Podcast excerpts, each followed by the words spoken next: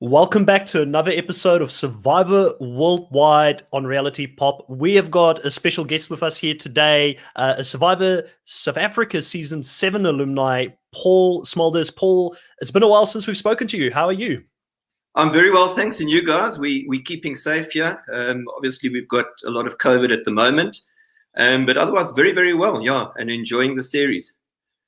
Yeah, hundred percent. So, what is the situation at the moment um, with COVID in South Africa? Do you guys have a, a bit of a lockdown at the moment? Uh, there, I, I, heard something that there's another lockdown at the moment going on, and do you think it's going to affect the the Super Rugby or not the Super Rugby, the British and Irish Lions playing the Springboks? Hopefully, we get to see that. I think the game's still going to go ahead. We're in lockdown four, um, especially Gauteng, so the borders have been closed. We can't leave Gauteng unless you've got business. Um, and last night's figures, I think the last 24 hours were 26,000. So it's, it's, it's quite hectic at the moment. I think we're starting to hit the peak here, which is not good. Um, yeah. You know, last, last lockdown, you, you sort of didn't hear of many people getting it. It wasn't close. Whereas now, every every second person you're talking to is actually getting um, getting the COVID. So yeah, not good. But uh, we keep going.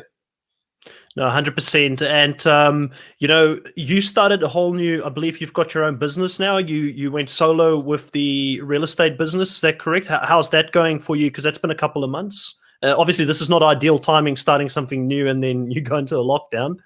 Yeah, it's, it's okay. Look, I'm pretty well known in the real estate industry. Um, we started, I think it's about a month ago now. We started the Dynasty Property Group. And um, it is a bit difficult at the moment because obviously you've got either buyers or sellers that that have got COVID, so it's difficult with viewings.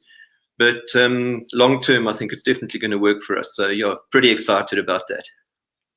We've got a little bit of our own news here with uh, Survivor Worldwide as well. We have finally branched out onto the audio platforms for podcasts, so you can listen to us on all of those normal spots that you normally listen to podcasts. Um, I believe Apple we're a little bit behind on yet. We're still trying to figure that out, which hopefully in the next week or so we'll have that on there as well. But it's on Google Podcasts, Spotify, and um, Anchor FM, which is what we do our podcast through. Uh, we'll drop a link in the description below after this live video for people that are interested and rather listening to it. I know there's a lot of people who like to listen to their podcasts while they're driving into work, sitting in traffic, or they're out on a you know on the treadmill doing a run and things like that. So uh, that's really exciting for us moving forward.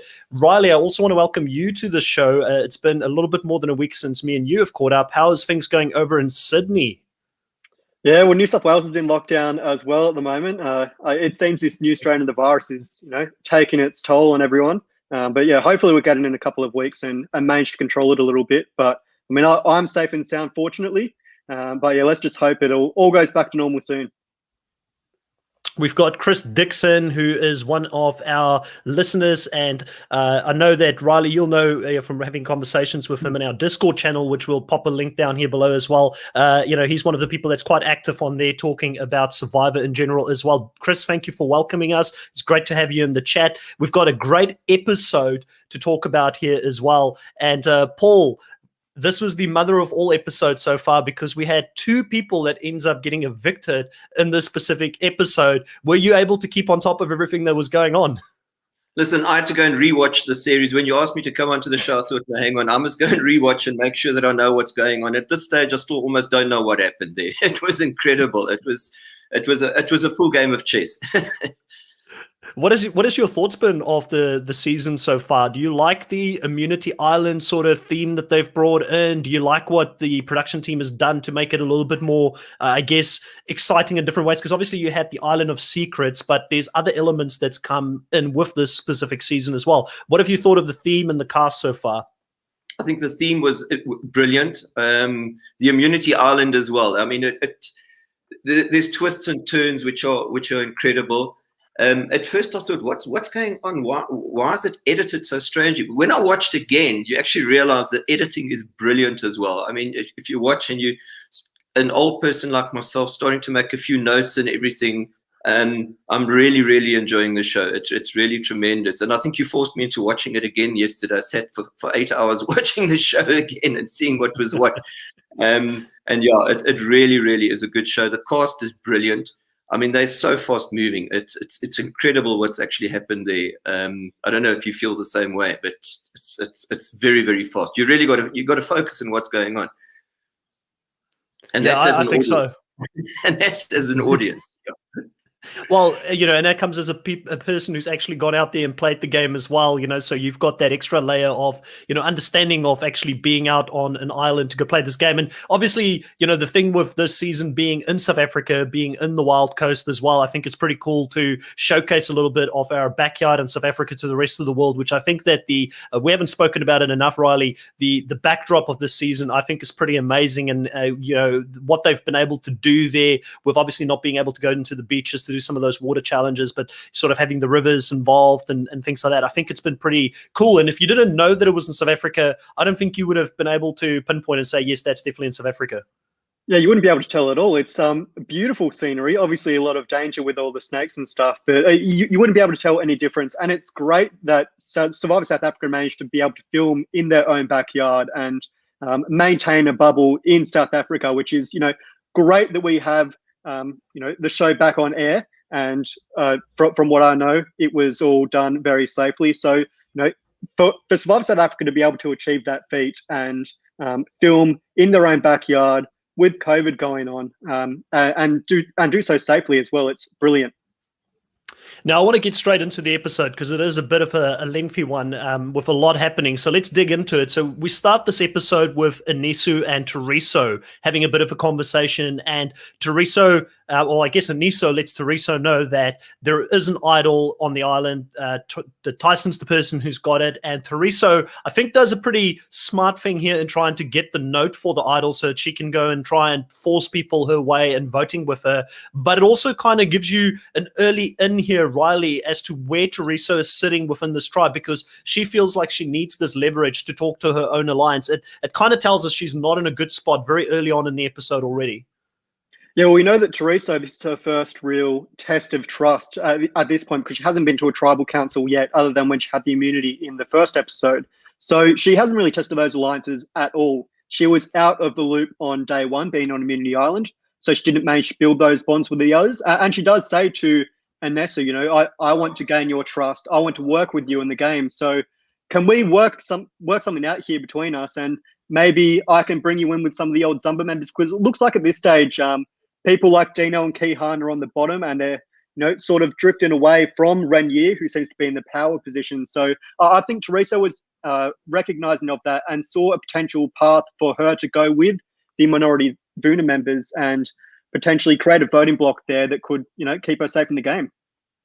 Um, Paul, were you surprised to see that Teresa was struggling as much as she did early in the game here? Because, you know, preseason, we see Teresa talking about the fact that I don't know if you're aware who the people are that she really looked up to in the US Survivor, but Cirie Fields is a very social player. Sandra Diaz Twine, someone who's won the show twice. Immediately, you know, she's got this great presence about her. Like I even told her in the exit interview, you know, one of the things I would never forget about you, Teresa, is that you always smiled, even when you were sort of under attack and you were on the bottom and and out, but you had this presence about you and you, you radiated from what I could see in the camera. It looked like positivity, but for some other reason, she just didn't really gel with the girls. I feel like the guys kind of gave her like a little bit of an opportunity to talk even early in this episode. But what's your thoughts on Tereso and potentially that struggle to get in there? You know, because Riley, uh, Riley kind of mentioned prior to the episode, Sipe kind of landed in the same situation in your tribe where she kind of she was in the outs as well. And what do you think Sipe did differently potentially to like a Tereso to ingratiate themselves within the tribe? Look, Sipe was a very good talker, especially at tribal. I think you all remember that she could almost turn that tribal council around um, mm. when she got there. Very, very good um, the way she she spoke her way um, to to to going further in the game. With Teresa, I think she played. I actually think she played quite well. Um, she thought, what can I do? What can I do to save myself? Uh, she managed to get hold of the parchment and she played it well, besides her not realizing that it was going to come out, obviously. Uh, had it not come out or had, had, had the other two not known about it and discussed it, I think she might have been able to take it a little bit further. Um, but her knowledge of the game, I think, was good in the way that she was trying to save herself with the last sort of hope of using the parchment. So to me, she played it. She played it quite cleverly. Yeah, and I mean it's interesting because she chooses the two guys, and having spoken to her in the exit interview, she goes into her relationship with Renier, which apparently was a very good one, which never made the TV show. So we see throughout the episode that Renier is kind of he wants to save her. He's not willing to immediately um, have the other Zamba members vote against her, the previous Zamba members, I should say. Um, and also Dino is the second person she chooses because she feels like Dino is someone that potentially, you know, just by the fear of having an idol out there, he might feel like he's going to be collateral damage. So, Riley, I do feel like Teresa also approaches the right people here early on in the game to try and talk to them because we saw that the girls weren't really going to give her that time. But with the two guys, she's able to get a little bit of sort of momentum early in the episode. I think you summed it up perfectly there. Dino is aware of the collateral damage and what impact it could have on him if there's an idol in play. He wants to be on the right side of the idol because he knows that you know he doesn't want to be idled out, which is you know, smart for Dino. And Renier really did seem convinced that Teresa had the idol. So I do give Teresa props for possessing that parchment and then showing that to Renier and Dino because that did gain her a lot of trust. And obviously, as we saw, I mean, without an idol, it was a little bit of a predicament there, especially given that Tyson had one for himself. So she really didn't have anything other than a piece of paper. But I, I think that that was the right way for her to try and gain trust with the others was to show the piece of parchment which she obtained from the Vuna members um, and, use that as a little bit of leverage to get into their alliance and um, start to strategize with them. Which you know, if she hadn't had the idol parchment, she mightn't have had the opportunity either. Now, guys, we know hindsight's twenty twenty, right? But was the right move in this case to actually go and tell Renier and Dino that Tyson had an idol instead of trying to play the parchment to say, "Listen, I got this information for our alliance." I know where the idol is. We now know that we can blindside him or successfully work around him to vote one of his alliance members out. I want to stay Zamba strong. Paul, do you think that would have been the right move? Obviously, like I said, hindsight 2020, she tried her best here, but I feel like maybe that was the move in this case. Well, we all know then Tyson straight away said, Well, that's it. You you're out of here. Um, so I mean, yeah. what else could she really do? She was trying to gain trust and everything. So I don't think she had many options left. Um, and yeah, that that I think that did it for, for, for her with Tyson. I did think it was her best option though because she, she was in the she was in the minority, and there were only three Vuna members to work with. Obviously, Tyson having the idol, um, and Anesu eventually going to Immunity Island. It really only left um, an option between Tyson and Kiran. Um, so it really was up to who did Tyson play the idol for. Had she, you know, called out Tyson there, so I think she did the best she could to try and gain the trust of Tyson and also bring in Renier and Dino. Um, but I, I, really think that the, the fact that she couldn't get those relationships early um, and also the fact she was scrambling a lot as well um, really didn't help her. But it, it seemed like she tried the best she could with what she had, really. Hmm. Yeah, and I mean, listen, I'm being super critical. Like I said, hindsight's 2020, but I'd like to explore all the different avenues of what someone could have done. Obviously, could have, should have. It's easy to say that while we're sitting here, nice and comfortably in our homes, talking about the show. But I like to explore it. So we move into the immunity slash reward challenge here in this episode, and we find out that both tribes won't be playing for tribal immunity in this case. Both tribes will be going to the uh, tribal council in the evening, and instead they've got a choice to play between two things. They can stand on a perch on one leg with a bowl of rice that they need to balance on top of their head, and they can choose to either play for a reward, which is a tribal reward, but you do get a double portion of the food if you win outright, or you can choose to play for Immunity Island. So, two things I really want to explore here, Riley. Firstly, did you like them throwing this? You know, we know that this happens in Survivor US quite a lot. Did you like the fact that they took tribal uh, immunity away here? Did you like the fact that individual immunity wasn't available and that there was this choice between playing for reward and a potential to go to Immunity Island? You know, I really liked it. And we saw this on the last season of Survivor, your season, Paul, Island of Secrets, when we had um, Nicole playing for the family letter. And um, we also had the trip to the Island of Secrets up for grabs. And I think also um, Emil as well. I, I, like when the survivors are presented with different options. Um, I mean, it's chaotic for us to be recapping two tribal councils in one episode, but I do like having this having this level of um, uncertainty at this stage of the game. Obviously, being close to the merge now and you know alliances not being assured to test those alliances now i think it's really good to see how different alliances are coming together and the results of those and i, I do like how nico presented it as you know one option being you can go to immunity island and obviously we saw Teresa and and that's you the only ones going for that Um, and then the other option being the reward as well for your tribe, um, which obviously, I, if I was doing it, I'd probably pick the tribal reward. Um, it's obviously the safest yep. option, and you know you, you get the least pie on your face in that instance. Um, and obviously, you know if you win outright, you get the added advantage of a double portion as well. I was very shocked to only see two people go for Immunity Island, though. I thought that there were a lot more people that were in precarious positions within their tribe tribes, and I was surprised that they didn't go balls to the wall and try and go for it. Like even someone like a Chappies, for instance. Uh, Chappies has been exciting to watch this season. He plays a very balls to the wall style, but you know I was surprised that he felt as comfortable as he did to not play for that when he just lost his, you know, the namesake of Paul's, his Paul in that season as well. You know, Paul, were you surprised to only see two people put their hand up and try and go for the opportunity to go to Immunity Island? It was, it was quite weird. Eh? I also thought that, um, and it, it actually made it so easy just for those two because it was a 50 50 chance, which was nice for them. Made it very easy for Anesu, that's for sure, because yeah, yeah. pretty much immediately um, fell out of the challenge. And, and the other thing that I also wanted to put out there for me, what um, one of the things I feel uh, there's an opportunity missed here by production. I think they should have made it uh, one person from each tribe can go to Immunity Island if they want, because again, it forces kind of like what happened with you, Paul, in the beginning of Island of Secrets, where you had more than one person, but it happened right at the beginning of the game. You can have more than one person from a tribe together, secluded from the rest of the game, and it sort of forces those interconnected potential relationships. And I think, Paul, you mentioned that in that season, you know, obviously it was too early in the game, but you you guys even had that conversation with Quibi and with um, I forgot the Roscoe. You guys were talking about, yeah. or Rocco, you guys were talking about the potential of looking out for each other later in the game, right? Yes, we did. Yeah, we were out at sea and we, we were chatting when we were swimming at, at, in the sea, and we were sort of saying, okay, we'll look after each other down the line. Um, obviously, I didn't get far enough down the line to see if it would work or not, but yeah, we did.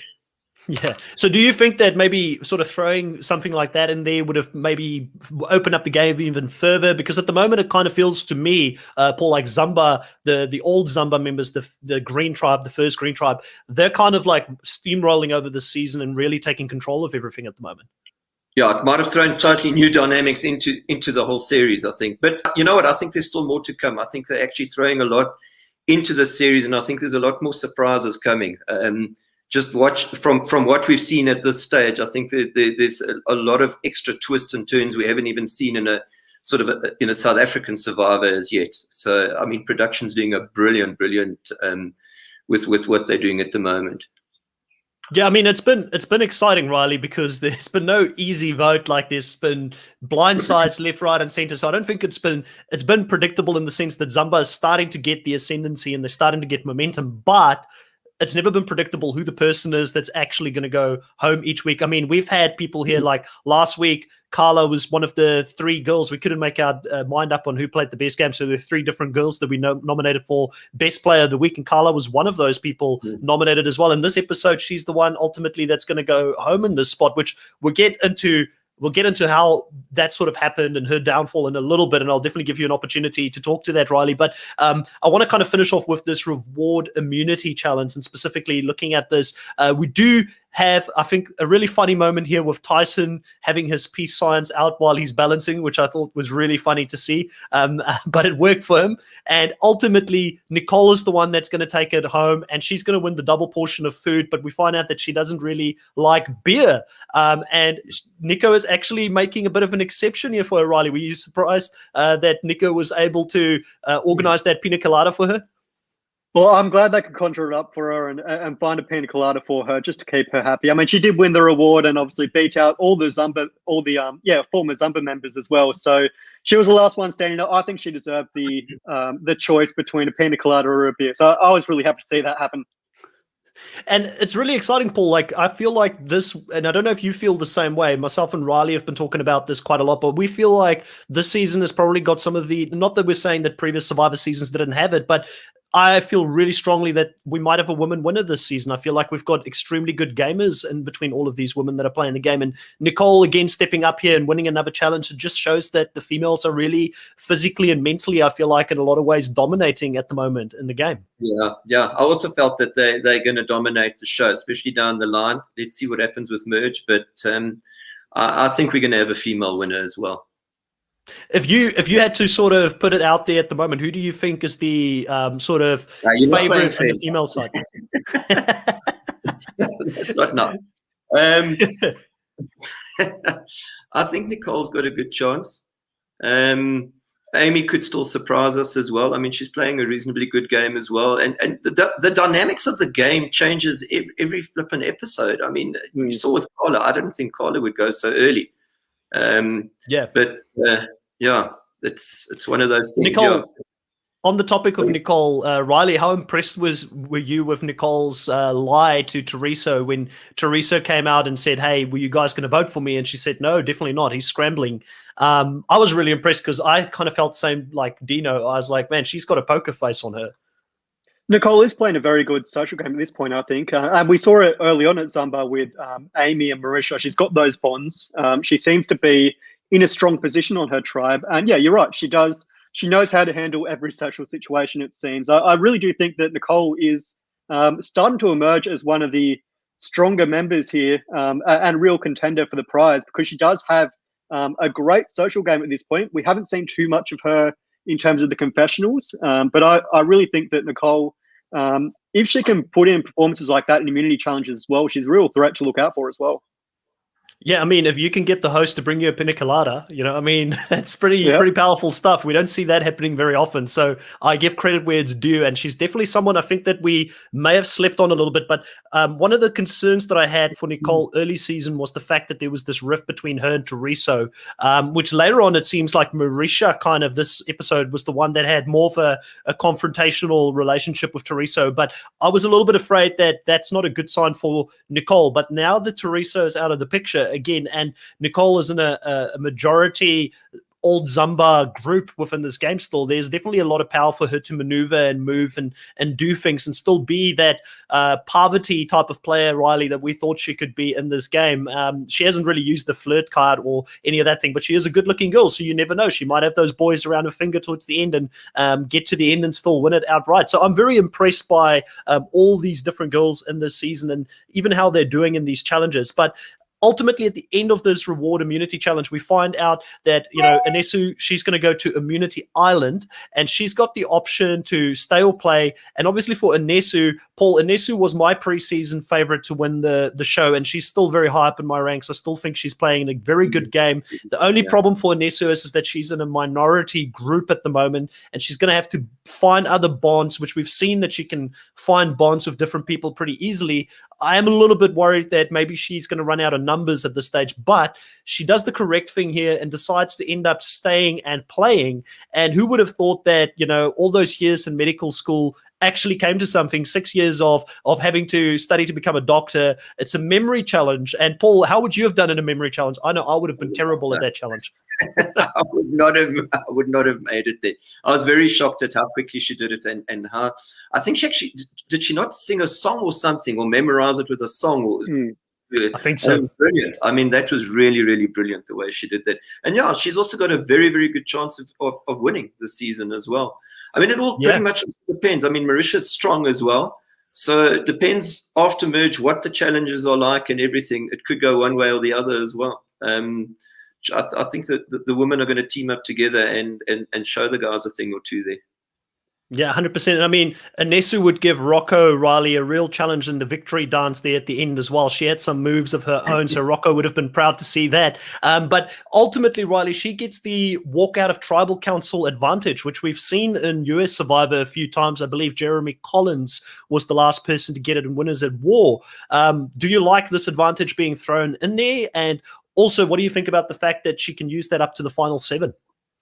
Yeah, the tribal council pass. I only thought it would be able to be played in the, next tribal council, but it can be played up until the final seven, which I think is, you know, an enormous power for Anesu to hold in the game. It gives her the opportunity, if she's in the minority, obviously, she can decide to leave tribal council and keep herself safe. Or if one of her alliance members um, is in danger as well, she can give that. Um, we did see it come up a couple of seasons ago in Australian Survivor with Luke Yes. playing it for someone to influence the vote when he was in the minority. So there are a lot of ways to use um, a tribal council pass in that instance um, to keep one of your tribe mates safe or really to take someone out of the vote um, and not let them build trust and really shake things up and alter the plan. So I really like the inclusion of this. Yeah, and especially in these tribes that have been so it's been some close numbers like four three or six three. You know, like one one person that you send away, even if it's a, uh, the opposing alliance, and you're just trying to eliminate a vote, so you can have that additional vote on your group, can have a massive impact on how the game is played. And she said that you know it's something that she wants to hold on to as long as she can. But I do fear for her in her current position in this tribe now that Tereso is gone. Who's the next person that they're going to look at? Because you know you've got Tyson and Kiran there. They might still want to go for Tyson now that he is seen as someone that can find idols, you know, because that always puts a threat on somebody. Uh, uh, your threat level goes up when you're seen as someone that can find idols. But um, I, I, don't know if Nesu is as safe in that group as well. And I would go as far as to say, Paul, that in this episode, Kieran probably um, impressed me the most as the person in that bottom three that worked with the the the majority group the most. You see him uh, working his way into a lot of conversations in this episode. Yeah, I think we're going to see a lot more of Kieran coming out now as well. Hey, I think he's starting to play the game. Uh, it's, it's yeah, it's it's going to show in the next episode or two as well. I think with the way he's he's starting to come out there. Did you like his um, play here to get some votes coming his way in this, uh, you know, tribal council where he said that I will play the trust game and we'll see who is lying. Like if it's uh, Tyson who's lying or if it's Tereso who's lying about get, having an idol. Obviously, he knew that Tyson had an idol. He knew that uh, Tereso didn't have an idol, um, and he was willing to put his own neck on the block here to say, "Hey, put some votes my way. I trust you guys that much." That you like what you're seeing from Kieran from a strategical point of view at the moment. That, that was very, very cleverly played. Um, I think strategically he did well, and and also now to gain the trust. Um, so it, it, it was very, very well done there. Yeah, very well played. Riley, Kieran's one of your um, picks, I believe, the second highest pick in your draft team. Uh, yep. You rated him really high coming into the season. What did you think of this play by Kieran in this episode?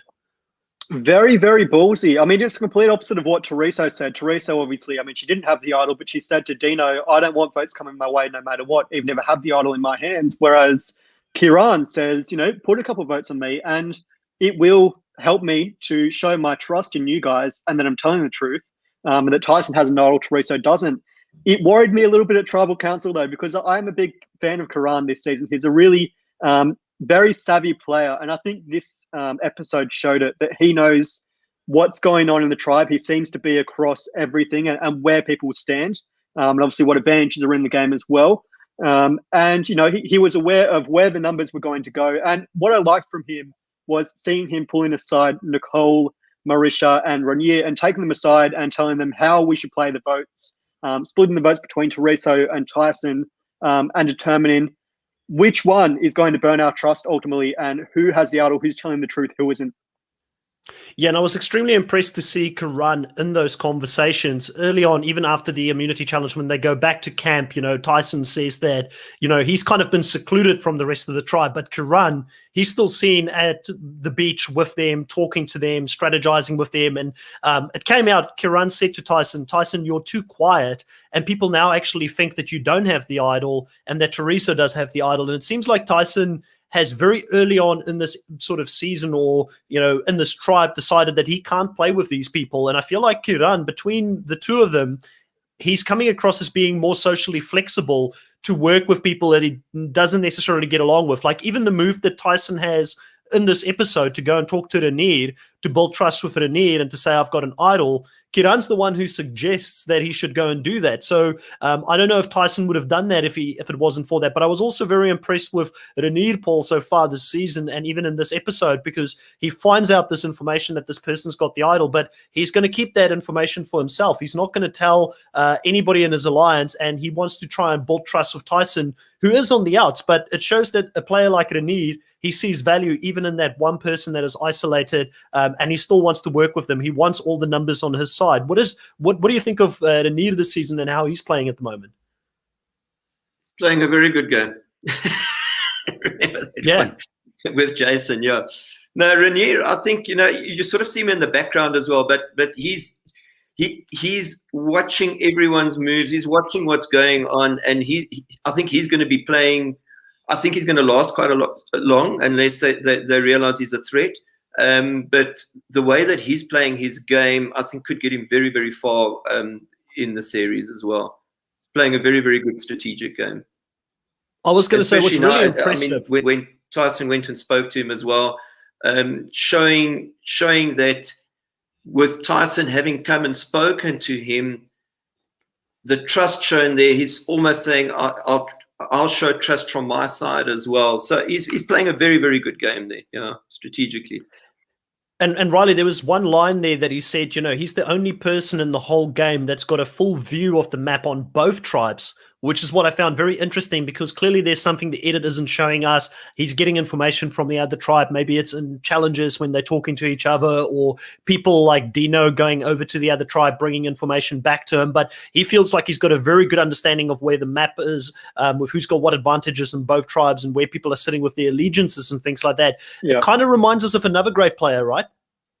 Yeah, well, I, I, think that instance was in regard to his relationship with Amy um, on the previous Zamba, and obviously Amy seems mm. to be in the driver's seat on the um, on the new Zamba at the moment. She's obviously in a very strong position, and he has that connection with her back on the Zamba tribe, and also um, on his own tribe. Obviously, Renier seems to be the only one that's really talking to Tereso and the minority Vuna members, and obviously maintaining that relationship with Nicole and Marisha as well. So it seems to be across all alliances, and we even saw it when um, when the idols were being played. He said to Tereso, "You know, are you going to play your idol? What's going on here?" So he seemed to have a connection with almost everyone, and I, I do like how Renier is playing because he hasn't really created any enemies at this point, other than Tereso in the first episode there. Um, so it seems like he's well liked by everyone. He's uh, he seems to be guiding the votes and where they're going. Um, and also, I think mm. something we haven't talked about as well is he is so strong in challenges as well.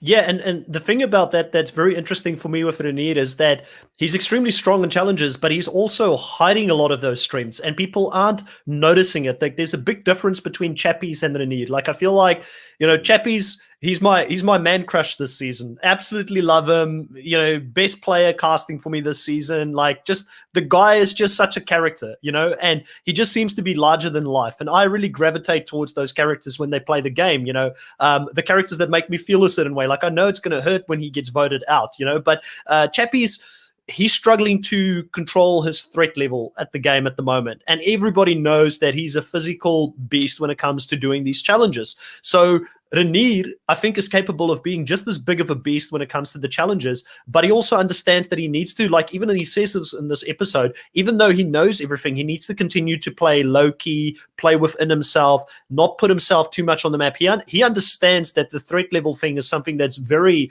important. And if you're seen as a threat too early on in the game, you're going to get voted out. And I do think that that's something that Rob in your season, Paul, did really well as well. Like, he, he didn't come out of the blocks gun blazing from episode one, trying to run everything. He kind of first created those relationships and those bonds. And then he started taking votes from Rocco onwards. He started really taking control of the game. And I think that Renier is someone that could we could see another like I am not willing to count Renier out as a potential winner this season. I've got five people in mind at this point that I think could win this game. Renier is one of those five for me still. And even the Tereso bit that we saw in the beginning of the season, I think even now with Tereso being out, we can we can quite easily say that that was more to build towards Renier being a very capable player than what it was to say he was going to get voted out soon at any time.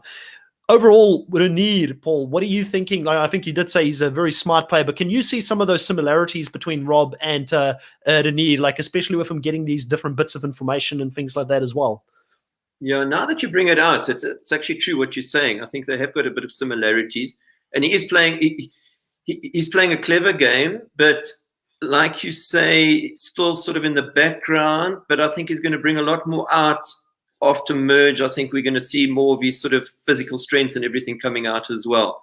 Um, playing very cleverly up until merge, and then I think we're going to see some change. That's what I feel anyway. Yeah, I mean, one of the things I remember is when they had the the swap, Renier said that he was in the worst position he could have possibly been going into that swap because he lost Amy and Sean and Anela, who were the people he really wanted to work with. So those guys are all still safe on the other side. Plus, he's now built even stronger bonds with the people that he's in that Zamba tribe, now in the new mm. Vuna at the moment as well. He's strengthened his bonds with Nicole, Marisha. Um, he probably wouldn't have had this opportunity. This swap might have been the best thing for Renier to actually build and vote together and build trust with the other part of Zamba that he wasn't as closely aligned with prior to the swap. So I think it worked out pretty pretty well for him here. I also want to touch on Riley Keehan. Listen, can nothing stay secret in Survivor South Africa Immunity Island? Yeah, Keehan just baffles me at the moment. We haven't seen too much of her, it seems. But um, yeah, no, it, it, it, seems as though Keehan really hasn't made a impact at all on this season. Uh, we saw a little bit in this episode, but she seems to be very hidden at this point, and I don't know when we're going to see more content from her. To be honest. Yeah, Paul, I think I saw a photo, a cheeky photo of yourself, Kian, and Dino somewhere in a. I think it might have been at the reunion of the previous Survivor South Africa Island of Secrets. Um, do you remember meeting her at all? Uh, do you have any insights in regards to what that was like, or are you just as surprised by that as I am? I think I'm just as surprised. I remember I'm old. I don't remember too much. You know, when you get to my age, you sort of anything that happened over a year ago, you almost forget about. So no, I'm teasing. but yeah, I, I, I, remember the photo and that, but there wasn't much. We, we didn't really chat much, to be honest with you. Um, I think Dino and I've had sort of more of a, a, a, relationship. I've spoken to him often. We've we've sort of met for coffee and everything. Um, oh, nice. yeah, not with Queen. So while we're on Dino, what is your sort of thoughts on Dino so far this season and and how he's been able to, I guess, get himself into real trouble in the beginning of the game and sort of scrapping at the moment, rebuilding those social connections, trying to get himself in a better position. He does seem like he's worked himself into like more of a top five position, top four position potentially, because I would actually think he's probably ahead of Kian at this stage in the pecking order as well, since at least he's not blabbing out information to the other side. Yeah, true.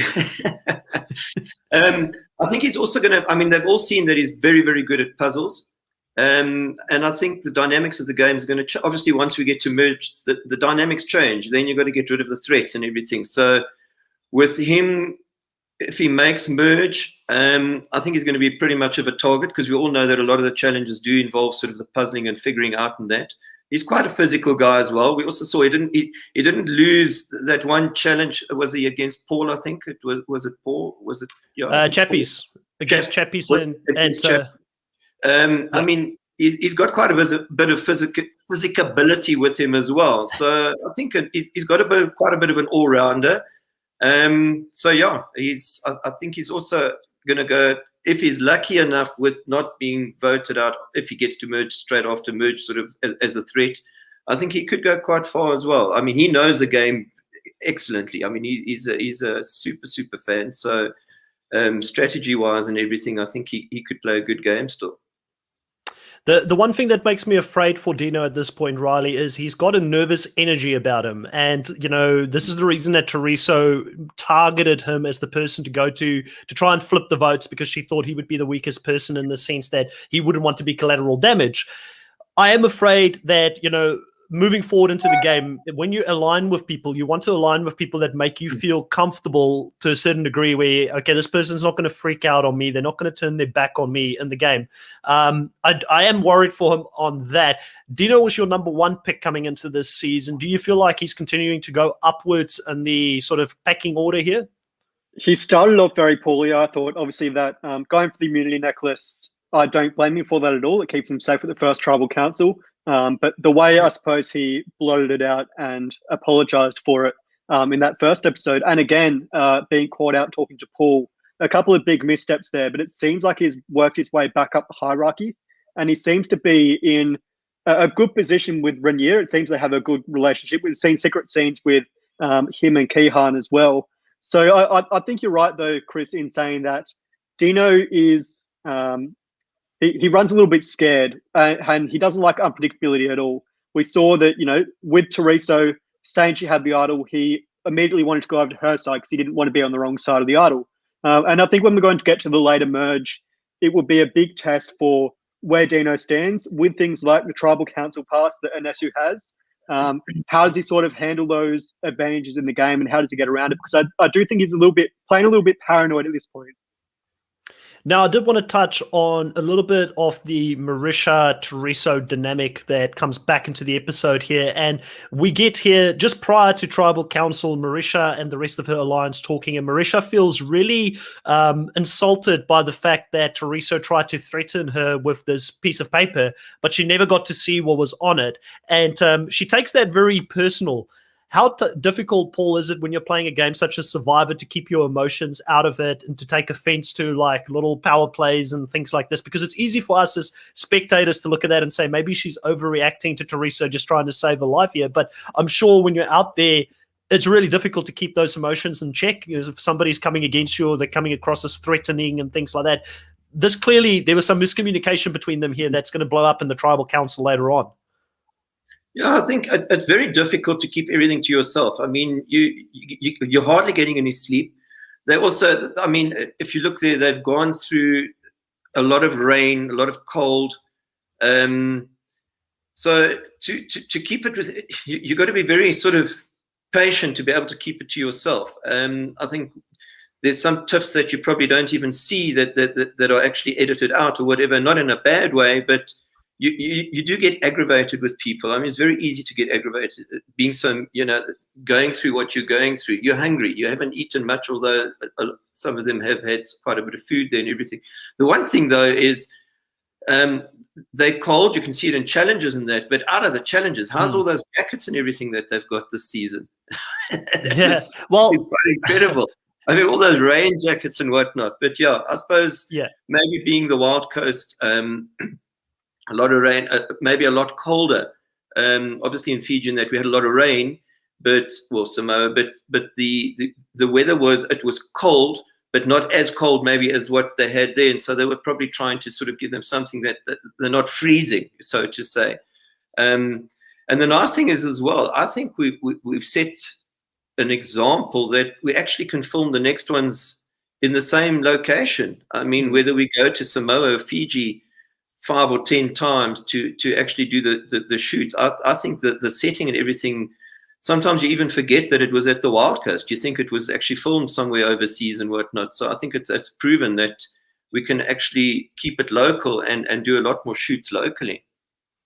Yeah, Chris Dixon in the chat agrees with you on that. He says that they should keep it in the same location, regardless of the COVID situation moving forward. And I think that with um, us not being out of the woods yet and the world not being out of the woods yet when it comes to that uh, sort of scenario, I can very easily see the next season being in South Africa as well. I would not be angry at it. Um, we do get a lot of international, in fact, probably about 70% of our listeners, you wouldn't believe it, is from the United States. Um, and then Australia and South Africa sort of follows on that. So uh, a lot of people from the US will be listening to this and maybe would have picked up the same thing that you picked up because in the, the US, they don't get raincoats, for instance. And I kind of thought about that a little little bit myself, and I was thinking to myself, is there a reason why they brought raincoats in? Because you know, I've been to Fiji, Samoa, the islands. It's pretty close to New Zealand. It's easy to go over there.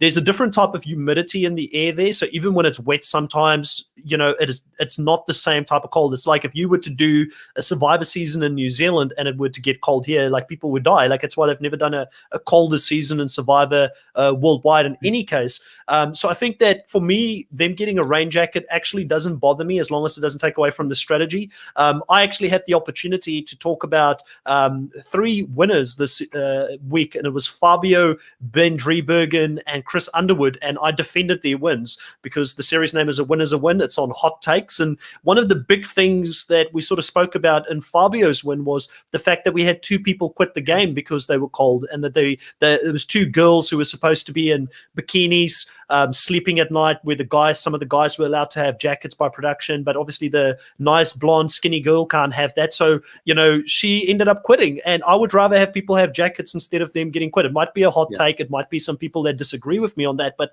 I will say that at least our seasons are still 39 days long. You know, so I'll cut back with that. And in Australia's case, it's 50 days long. The, the, the next two seasons for the US is going to be 26 days. So um, for me, it doesn't take away from the strategy as long as they don't give them you know food all the time. Obviously, you've got to play for the rewards and things like that. I'm okay with that personally. Um, you did touch on a lot of things, and I know there was something else I really wanted to go into, but I completely lost my train of thought. So what I'm going to do is I'm going to go into uh, I guess, because we've been spending a lot of time on the Vuna tribe and some of the things that happened there prior to the tribal council.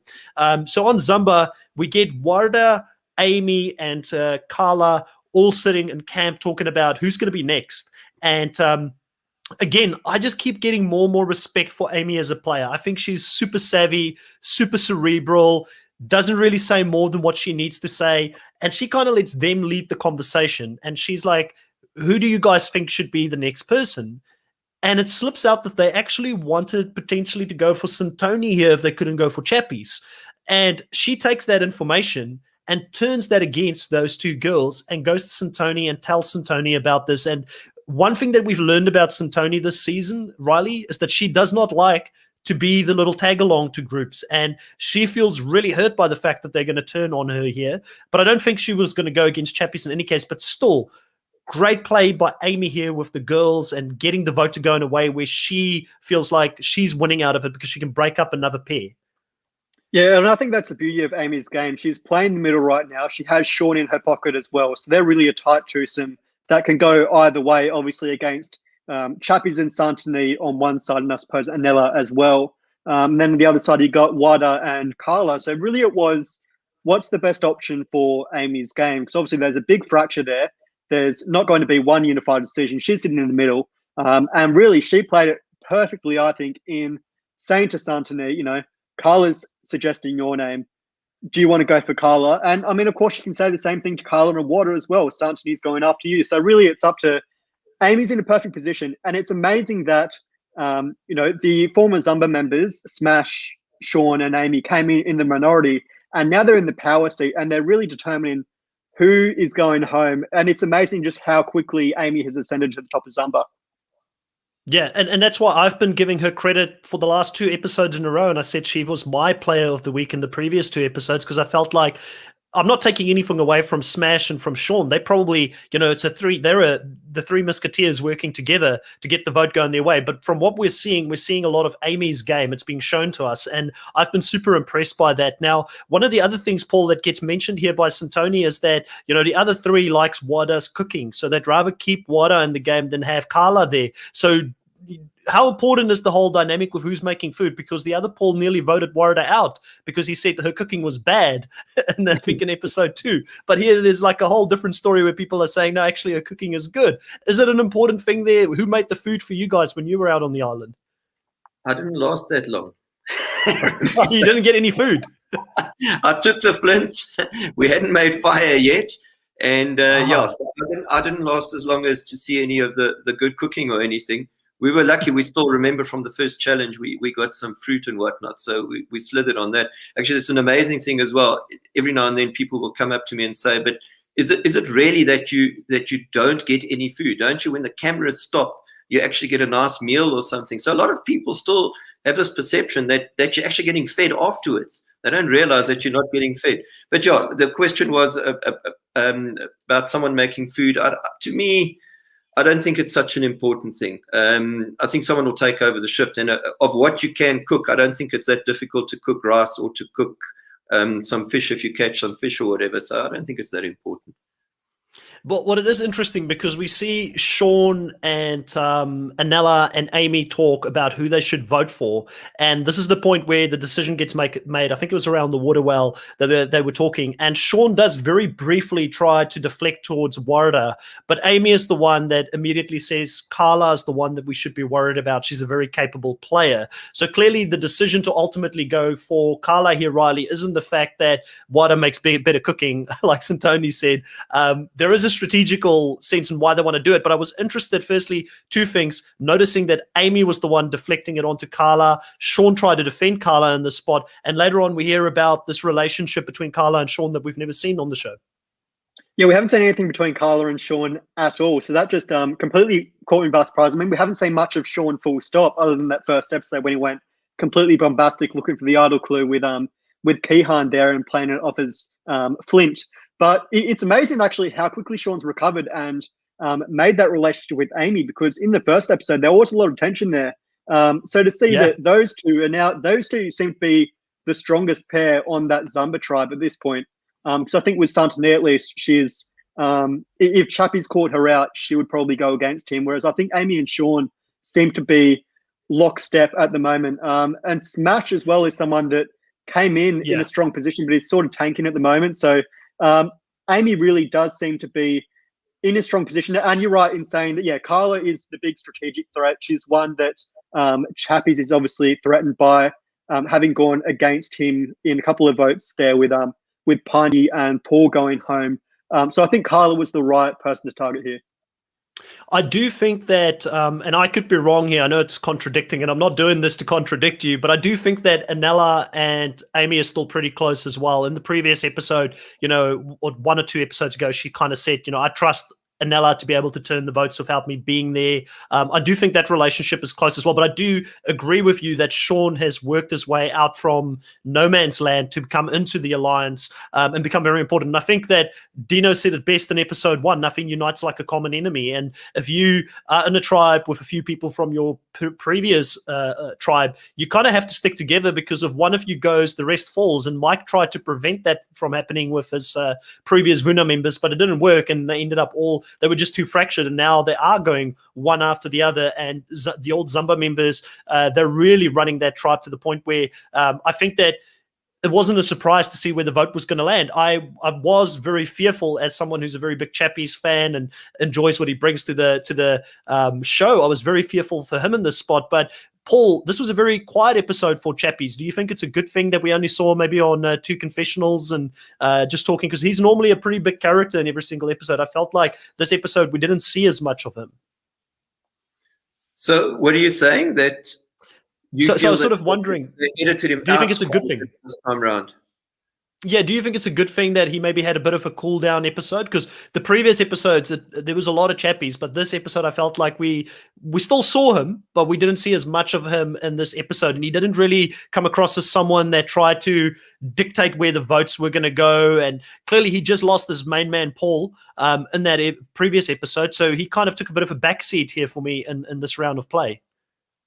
He took a backseat in editing so hmm. I think maybe there's going to be quite a bit in the next two episodes. And you know the way that they're doing with the editing and everything. So they're probably saving him because there's something's going to happen next episode that he actually comes back in and, and they bring him back in um, with, with their editing and whatnot. It's just the way I think that they're, they're so clever with their editing and everything.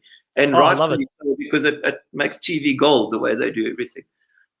Yeah, hundred percent. And Riley, sort of to go on with that, um, I, I personally think it's a good thing that Chappie's had a quiet down episode. I would have been more worried if we saw this over the top, and which he probably still is that person. But I also feel like Chappies is a lot smarter than what people actually give him credit for. Like Mike said that when I had an exit interview with Mike Laws, um, you know, he said that Chappies was a lot more aware than what people thought. A lot of people on the island just thought he was this golden boy um, hero type of guy, and he thought he was a golden retriever, but he ended up being a lot more uh, like a I forgot what he said, a Rottweiler or something. He was a lot more uh, savvy and had a lot more bite to him, and he had a lot more strategy behind him.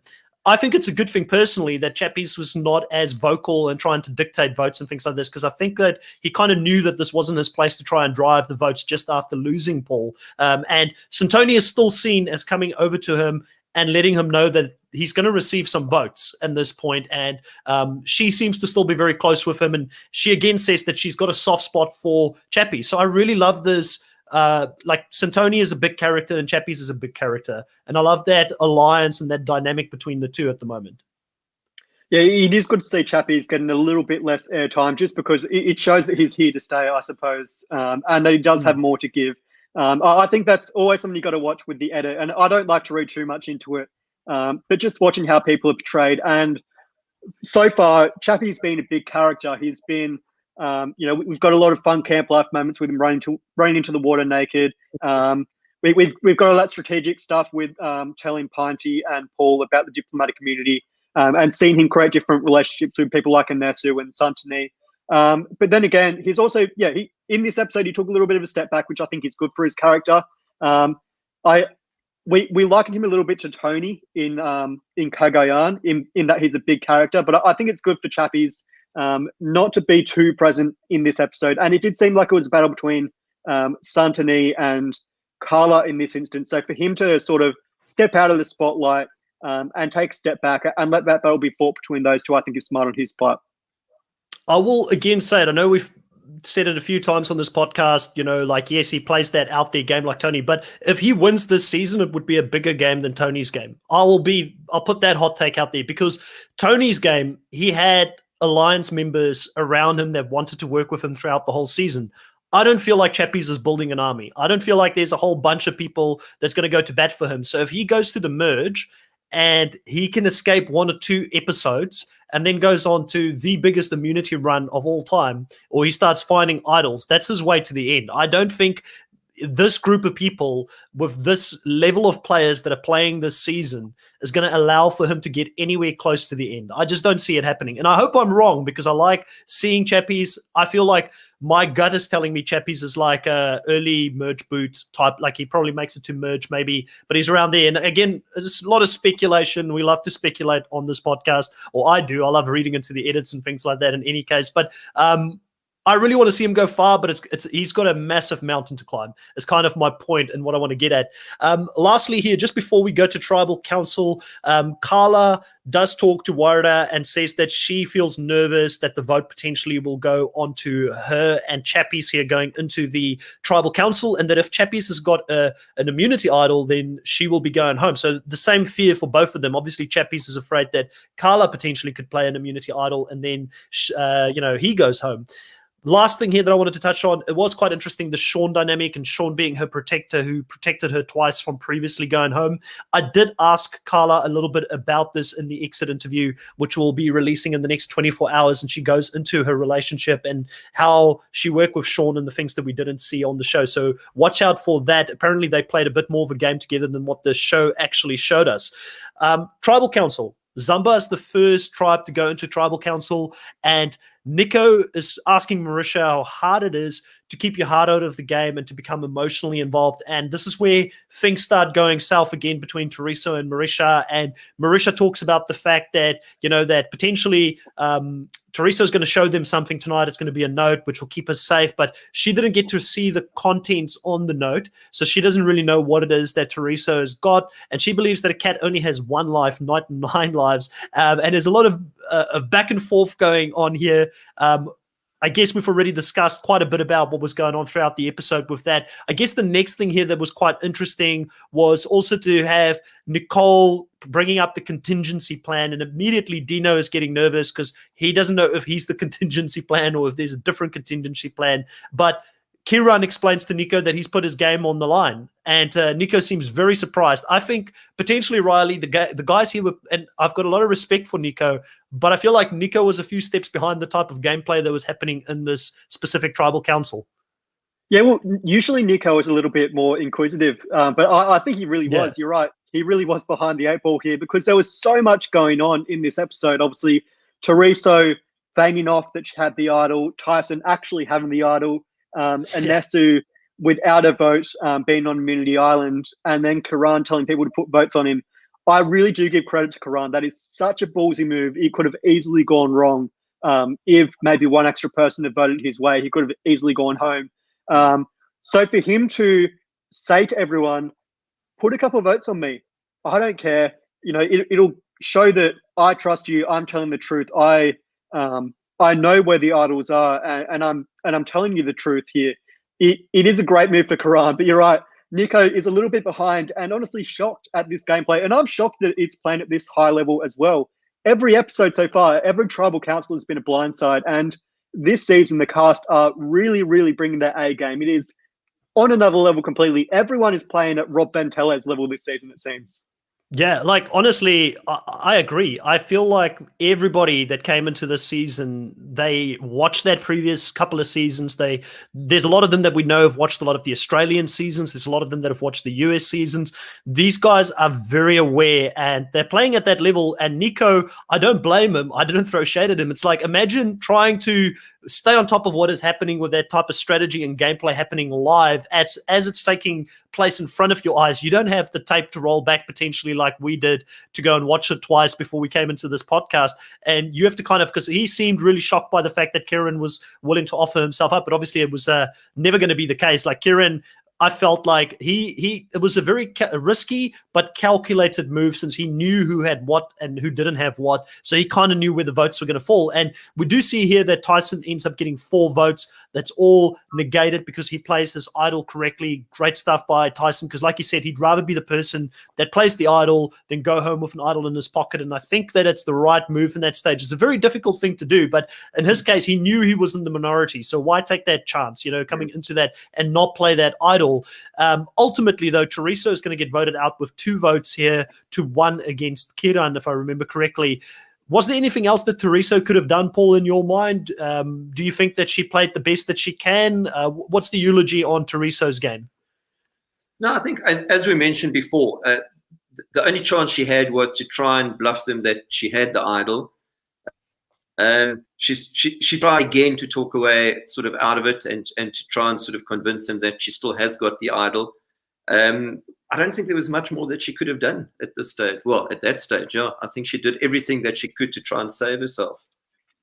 Yeah, I agree with you. So we head into the Vuna Tribal Council, and this was a very interesting tribal council for me because obviously you get Zamba sitting on the uh, jury bench, which Sean will remind them of later on, um, and they were all eating food while the Vuna tribe is going in there having to vote someone else out. And Warda kind of mentioned this in, earlier in the episode that mentally it's starting to take a toll on Vuna having to go to tribal council as often as they have to. And you know they always say that winning is a habit and losing is a habit as well. So when you're on that negative spiral of having to go one tribal council after the other to say goodbye to people, it's not the greatest feeling when you're going in there again. I think it was their third time in a row having to vote someone out. So going into this um, specific tribal council, Sean is really um, aggressive towards his old Zamba members here, Riley, um, and you know really sort of makes them aware that if they were really great alliance members, they wouldn't have taken uh, a good machete from them and given them a machete that's not working because they can't make fire at camp, they can't eat properly, and there's a lot of difficulties here. And I felt like Sean was really confrontational here. I did like as well that um, I think it was Warda that mentioned that they're playing and practicing for talking in front of the jury as well. But um, what Sean yeah. said, um, yeah, in that they took the machete from them, they're you know sort of abandoning their um, tribe. I, I, think it is a great setting to have. Um, you know, Vuna tribe eating on the bench, and then obviously the Zamba tribe at tribal council, um, and to hear them sort of, you know, obviously talking to Nico, but at the same time, sending messages to the Vuna member and uh, and their former alliance members and saying, hey, you know, things aren't as they seem. Um, you know, potentially they can obviously tell messages and, and, and tell them where the votes align, but also call them out as well. So I think it was a really ballsy move by Sean to to call out um, his former Zamba tribe mates and say, you know, what's going on? Here's my new alliance. I'm, you know, th- there's no path forward with you guys at this point. I am wholly committed to this new Zamba tribe. Yeah, and it's a great move, Paul, you know, if they don't have another swap, you know, I came onto this podcast very bravely and said there will probably be three swaps this season. They've only been one because they had such an early swap. I don't think there will be three any longer. I've got egg on my face in regards to that. Um, I love to make these bold claims, um, but I do think that there may be one more coming. Um, Riley said prior to us going live, maybe it won't happen because we see the next time on Survivor and it looks like they've still got the same buffs on when they're actually playing in their next challenge. But you know, if there is another, let's play hypothetically, if there is another swap here, this potentially could put Sean in a little bit of a bad spot here because he's quite confrontational here towards his previous tribe members and people that are not in that group, telling them that they are the jury already. But I think they're down to 14 now, if I'm correct. Eh? 14 yeah. after this, yes. Yeah. So, I mean, we've still got four episodes to go. Uh, there could just be a sudden twist in, in maybe not next week, but the week after, something could, could change again. Um, mm. But I think he's thinking. Uh, uh, his thinking is well. There's no chance of another tribe swap now. I mean, there's 14. There's, it's, it's not going to happen now. It's too close to merge. So I think on, on, the way he's thinking is that's it. He's now with Zamba and, and finished. Yeah, I think he's bargaining on a 12, 12 person merge with probably yes. nine jury members and then a final three potentially going into that. So maybe that's why he's um, sort of going to bat here. But I, do think it's going to put a little bit of pressure because it did look like Nicole and Dino and those people, they did feel bad about the fact that they did that to their previous alliance members. Because I do think that in their mind, they're thinking we still want these three votes when we go into a merge. So we don't want to completely burn them off. So it's going to be interesting to see how they come back from that. Because I I do understand Sean's hurt and frustration in this moment when you're out there trying to survive and these guys are not giving you the means to just do the basics. So I fully get where that's coming from. But there's a lot of conversation here, obviously, um, happening. And while this conversation is happening, we get Carla constantly winking at the other tribe there. Riley, did you, you know, I did ask Carla about what was going on. So she's going to tell us that in the exit interview tomorrow when that comes out. But at that moment, were you similar to me thinking that maybe she's trying to get favors from that tribe if there's a potential tribe safety nom coming up? You know, like in a lot of the seasons, you've got the tribe on the jury bench that can choose to save someone in that specific. I thought she was playing at that level. Did you think that maybe that was something that could happen? In this episode, not I, even just the. I, I, also, I also didn't take any notice of that. I, I didn't pick up on oh, those okay. views. Um, but but potentially with um, obviously Anesu Tyson and um, Kiran being on that tribe and now being close to a close to a majority, they, they seem to have a lot of um, a lot of trust there. It, it would be something to consider. Yeah. Yeah, so Grant Delos Santos is asking, do you think that they will merge at 13? I personally think they're going to merge at 12. That's that's the number I think it's going to be. I think it'll be uh, a final three with nine jury members potentially, but who knows? Sometimes they do merge at 13 and then the first person voted out is just not part of the jury. That's a possibility as well. Um, if yeah, I mean, I kind of feel like they've left it a bit late now for another swap, but they I think that they do need to do another swap to continue to muddy the water. Um, otherwise, there might be too much predictability going into the merge with certain like old Zamba members working together potentially in the merge part of the game. Um, outside of that, I guess it's pretty cut and dry. It's pretty straightforward here on the vote, but it's between Carla and Chappies, with Carla ultimately getting a 4 2 vote against her with 14 players left in the game. Paul, what did you think of Carla's game overall this season? Were you impressed? And uh, what could she have done differently? I, I, was impressed with her game. I think she played a very good game. Um, I actually thought she would go further, besides obviously this this episode. Um, differently, you know what? It's so easy for us watching to say you could should have done this differently or that differently. But I think when, when you're in the game and you're there, uh, there's just so much dynamics to the actual game, so much going on, so much that we don't even know about that we we, we were. It, it wasn't in the edit, so to say, like you say, you did the exit interview. There was a lot more that that actually came out. So I think she played the game very nicely, and I think she did all all that she could to to to try and save herself. Um, so yeah, I think she played a very very good game. It's a pity that that she left so early. I think there would have been some good play in her left. Um, but yeah, that's that's that's survivor for you. Yeah. Riley, do you think there's a possibility of that happening? Two tribes into three smaller ones before the merge? See, well, I was along the same line of thinking as Grant in thinking that we'll merge at 13, but now I'm starting to think maybe we'll get a merge at 12. And then uh, we, have seen this twist in the past where they merge the tribes and then split them into two random groups at the immunity challenge. One group of, say, six goes um, to tribal council. And then I think that could be somewhere where obviously Chappie's with his diplomatic community, it could come into play at that point. Um, we don't really know at this point, but I think um, I think there is a chance that we'll see the merge and then split into two groups to add a little bit more variance into the game. I think.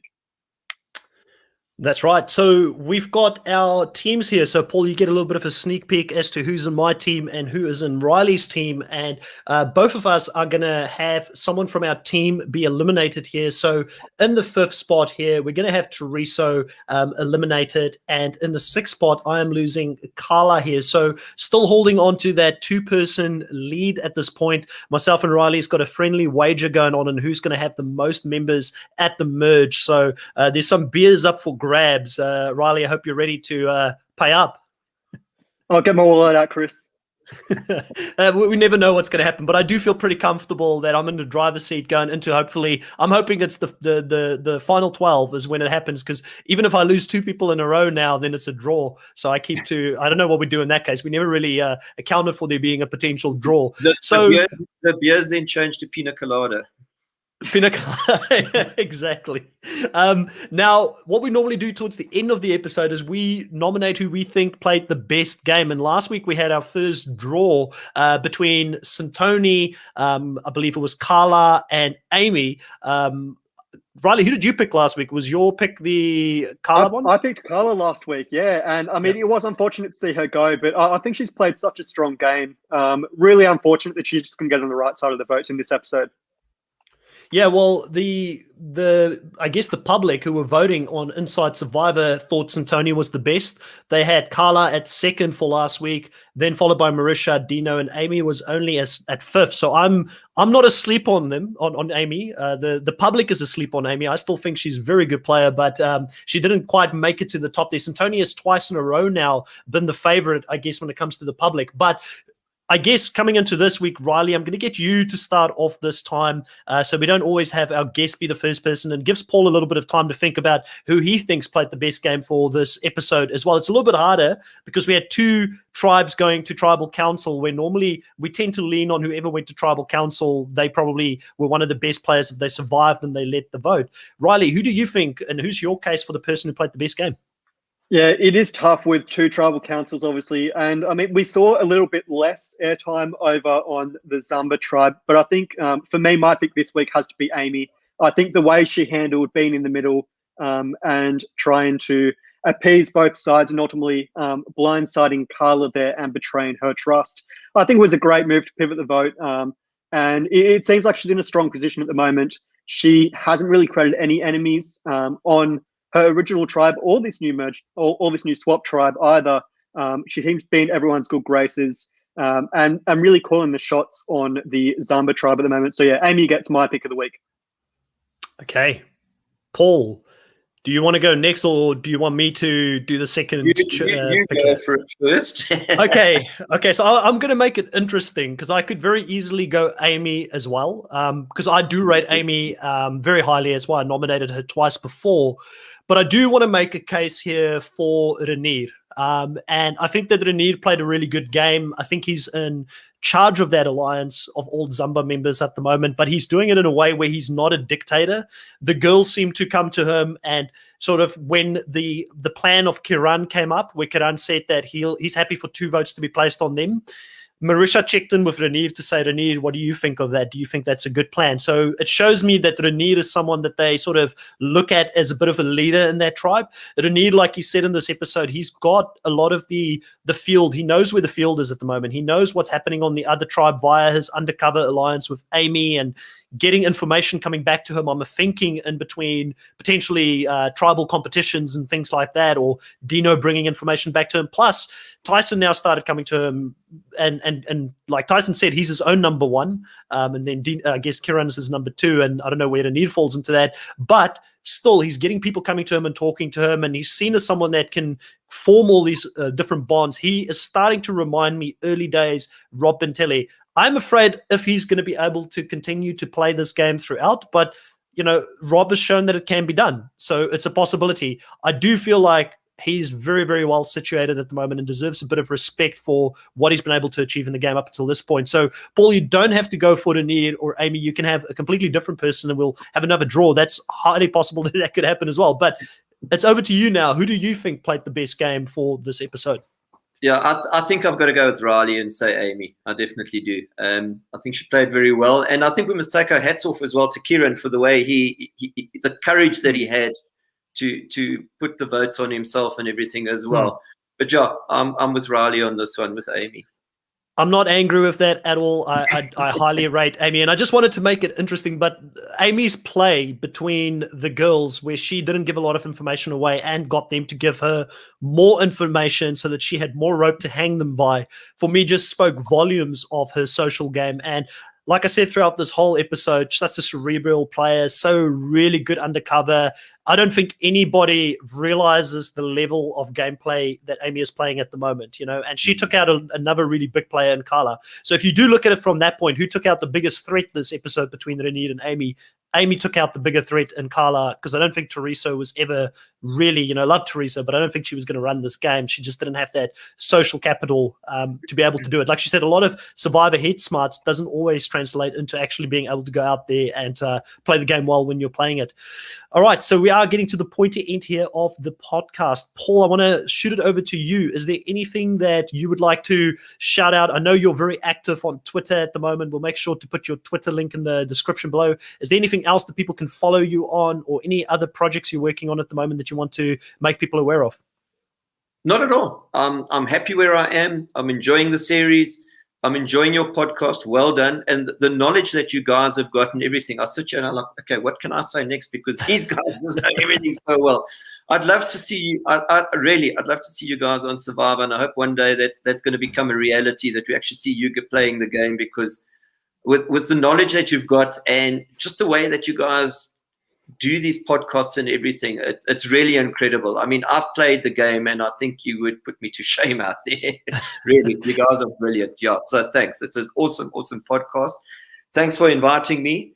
And I hope the next time that you invite me, um, I, I'm, I'm as knowledgeable in the game as the way that you guys are. Because I mean, I've watched, I think about 28 series. I, I, studied the game, well, studied, I watched, and I, I, I, thought I knew exactly what's going on. But you know, it's totally different when you're out on the island. And I think it's so easy for the guys to judge the guys that are playing the game. But when you're there, you get into this sort of frenzy. Uh, uh like when I realized that uh, uh, in ours, okay, the next person's going. So what's the next thing you do? Oh, you got to form a tight three. But the tight three is only at a later stage. But there you are, and you're thinking, okay, now I must form a tight three. You're not thinking of you you you got to stick to your alliance.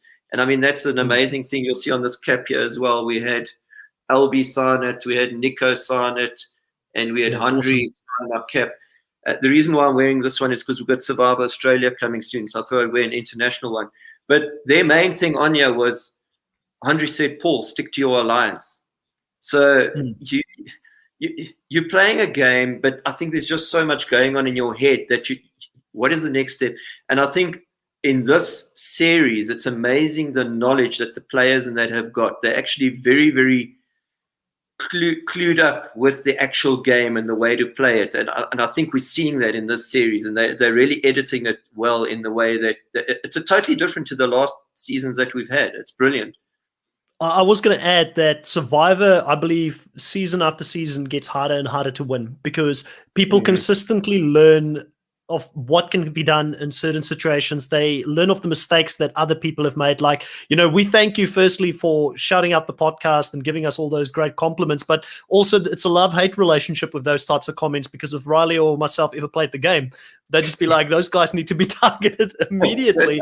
but a counter argument for any future survivor players listening to this, if I ever am on the same season as you, the fans always overthink it and get voted out early on. It's the non-fans that have only watched one or two seasons, like Rob Bentelli. They're the ones that go on the, all the way and win the game, you know. So don't target the fans necessarily. But no, we really appreciate you taking the time to come on the show and talk about Survivor with us. Um, uh, love the passion that you have for the show. Um, it's been great talking to you about it. Like we've got Australian Survivor coming up. Who knows if uh, if our dots and eyes align, then maybe we have you on for that. But it's a little bit harder because we will be talking about three episodes at a time, Riley when that comes out because they've got three episodes a week. So it's a very difficult one to break down. You were saying it's hard to break down when two people get evicted. Now we're going to have to break down when three people get evicted. So that'll be uh, pretty pretty tough on us. But Riley, I do want to give you an opportunity as well to talk about Snuffed, your YouTube channel. What do you have coming up next? Yeah, we'll be recapping the story of Todd Herzog, winner of Survivor China, over on my channel, continuing uh, the journey to sole survivor of US winners, um, and also recasting Survivor Micronesia as All Stars two as well. So I think that'll be something to look forward to over on my channel at Snuffed.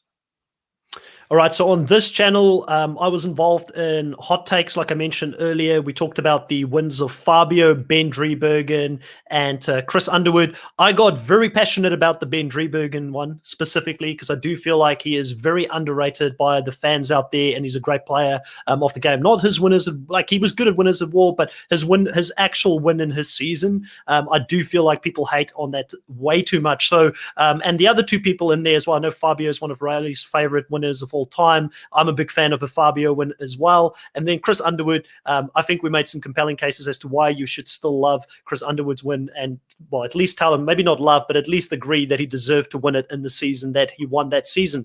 Um, outside of that, we will be back uh, probably tomorrow night. You'll see the same time or tomorrow morning if you're in South Africa, you'll see the exit interviews be released for both uh, Carla and Tereso. And then next weekend, we'll be doing all of this again, Riley, and we will be talking about episode uh, seven for Survivor South Africa Immunity Island. And I'm going to announce it now. Hopefully, it doesn't change last minute, but we should have PK to talk about the chaos that we have going on in Survivor South Africa Immunity Island. So, really for, looking forward to having PK come on the show um, and talk about Survivor South Africa Immunity Island. Guys, it's been great having you on it. And next time,